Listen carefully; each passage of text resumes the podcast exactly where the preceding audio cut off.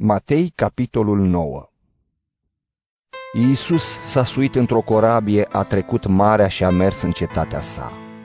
Și iată că i-au adus un om paralizat care zăcea la pat.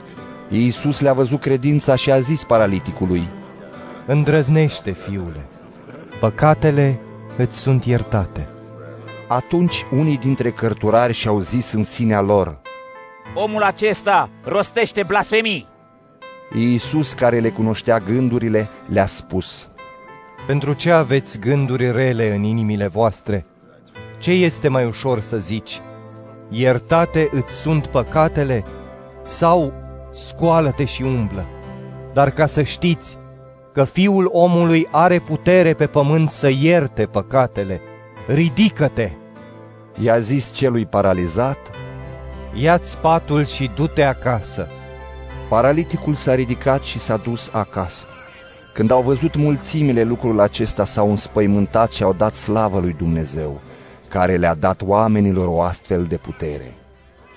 De acolo Iisus a mers mai departe și a văzut un om numit Matei stând la vamă și i-a zis, Vino după mine!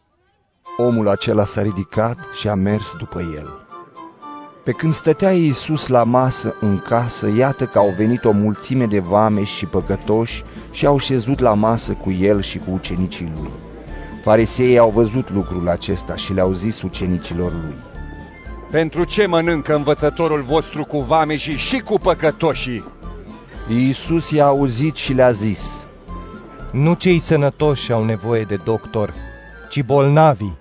Duceți-vă de învățați ce înseamnă milă voiesc, iar nu jertfă, căci n-am venit să chem la pocăință pe cei drepți, ci pe cei păcătoși.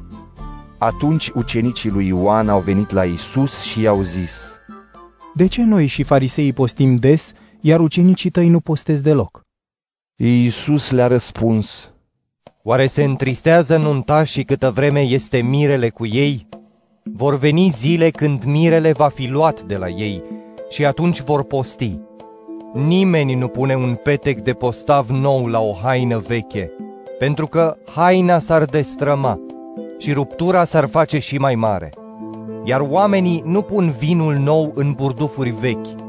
Altfel, burdufurile plesnesc, vinul se varsă, iar burdufurile se strică, ci vinul nou se pune în burdufuri noi și se păstrează amândouă. Pe când le spunea Iisus aceste vorbe, iată că a venit unul din fruntașii sinagogii, i s-a închinat și i-a zis, Fiica mea a murit adineauri, vino și puneți mâinile peste ea și va învia. Iisus s-a sculat și a plecat după el împreună cu ucenicii lui.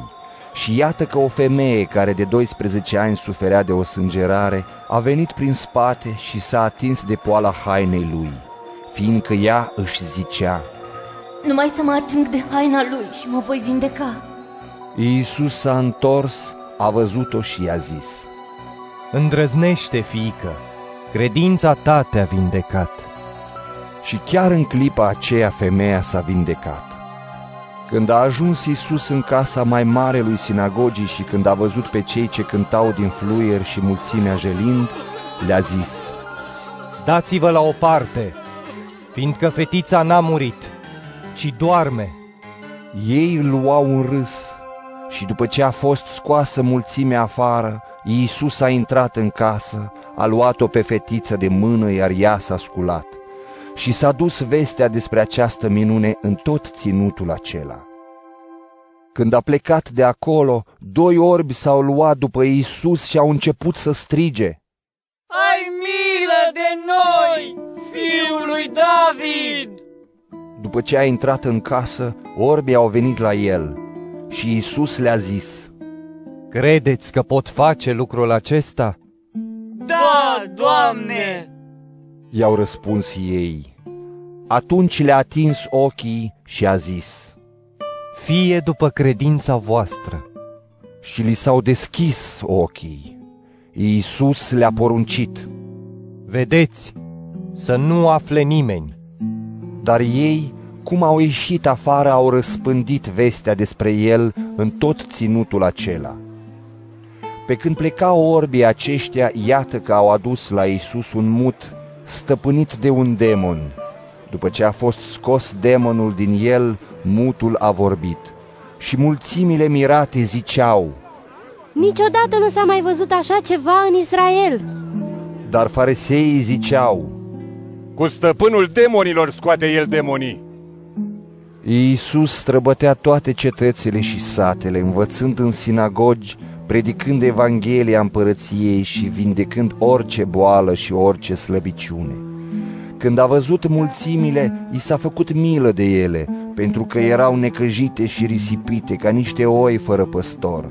Atunci a zis ucenicilor săi, Este mult de secerat, dar lucrătorii sunt puțini. Rugați-l deci pe Domnul secerișului să trimită lucrători la secerișul lui.